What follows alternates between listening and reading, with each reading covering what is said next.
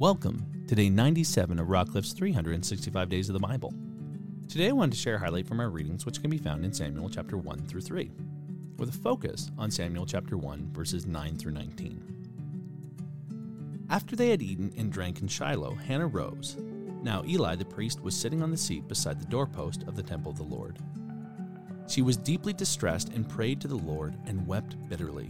And she vowed a vow and said, O Lord of hosts, if you will indeed look on the affliction of your servant and remember me, and not forget your servant, but will give to your servant a son, then I will give him to the Lord all the days of his life, and no razor shall touch his head. As she continued praying before the Lord, Eli observed her mouth. Hannah was speaking in her heart, only her lips moved, and her voice was not heard.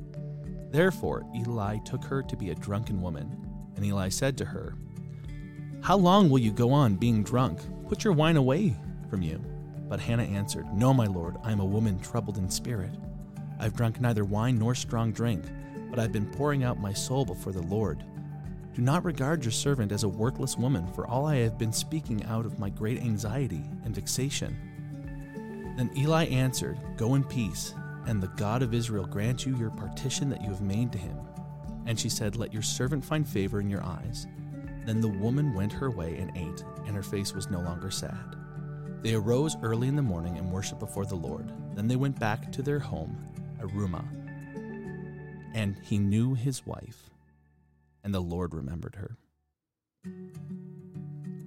This is the second day in a row where we're talking about just women who understood, who got it. And Hannah, while it might seem like just a footnote at the beginning of Samuel is not one to gleam over. Reading it, we'll see, we see that she was afflicted because of her husband's other wife. And once again, going back to that issue of polygamy and, and the tensions that it created. And, but we're told that her husband loved her gave her a double portion of things and, and took well care of her and yet she was grieved and bereaved because childbearing, especially in those days, was seen as such a sacred and honorable thing that, that women could do. And it is still a very sacred and honorable thing. And yet she's distraught. And she's just bowing before the Lord and praying.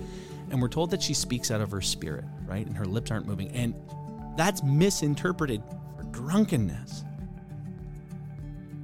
And yet she corrects the priest and he understands and essentially apologizes, but then blesses her. And after she's blessed, it said, and her heart was sad no more, and she went on her way. And then she conceived. God remembered. I really like that last, and God remembered her. You know what the great part is? Is she made the vow, God remembered her, and then she kept true to it. And I often think about how difficult it must have been for Hannah all those years of not having a child, desperately wanting one, and then being given one. And what does she do? She turns around and she gives him right back to God. Not in like a sacrificial, oof, child sacrifice way, but more as a living sacrifice. He's going to serve at the temple. He's going to essentially be a Nazarene. You know, no razor shall touch his head. We've come across that a few times. In fact, Samson was of that nature. But Samuel as we'll read later, does a lot better job of holding true to his covenant with God, the covenant that his mother made, no less. There are many verses in the Bible where we're told, Seek ye first the kingdom of God, right? Or put for first the Lord, or you know, let your heart's desires come from God. Well, her heart's desire was to have a son. And what she does is she goes, But God, I'll put you first. If you give me this son, I'll give him right back. And she does. She does. Once the child's weaned, he serves in the the temple. He he serves and, and, and helps the priests. And goes on to have two books of the Bible. And yet none of that would have happened without an honest woman's prayer of sincerity before the Lord. A woman who went to the altar, depleted,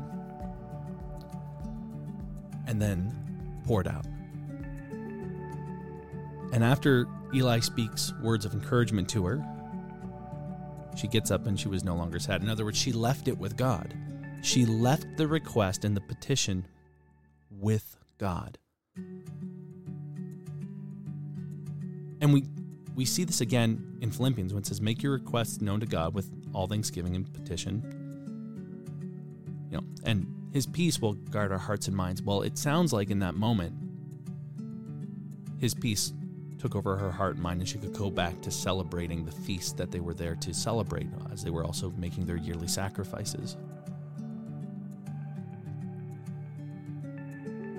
Worship can be difficult. And because sometimes people worship and pray differently, there can be misunderstanding. That's in this story too. So we need to make room for people who worship differently. I remember growing up, I had a really hard time with flags in the church. I, I didn't get it, I didn't understand it.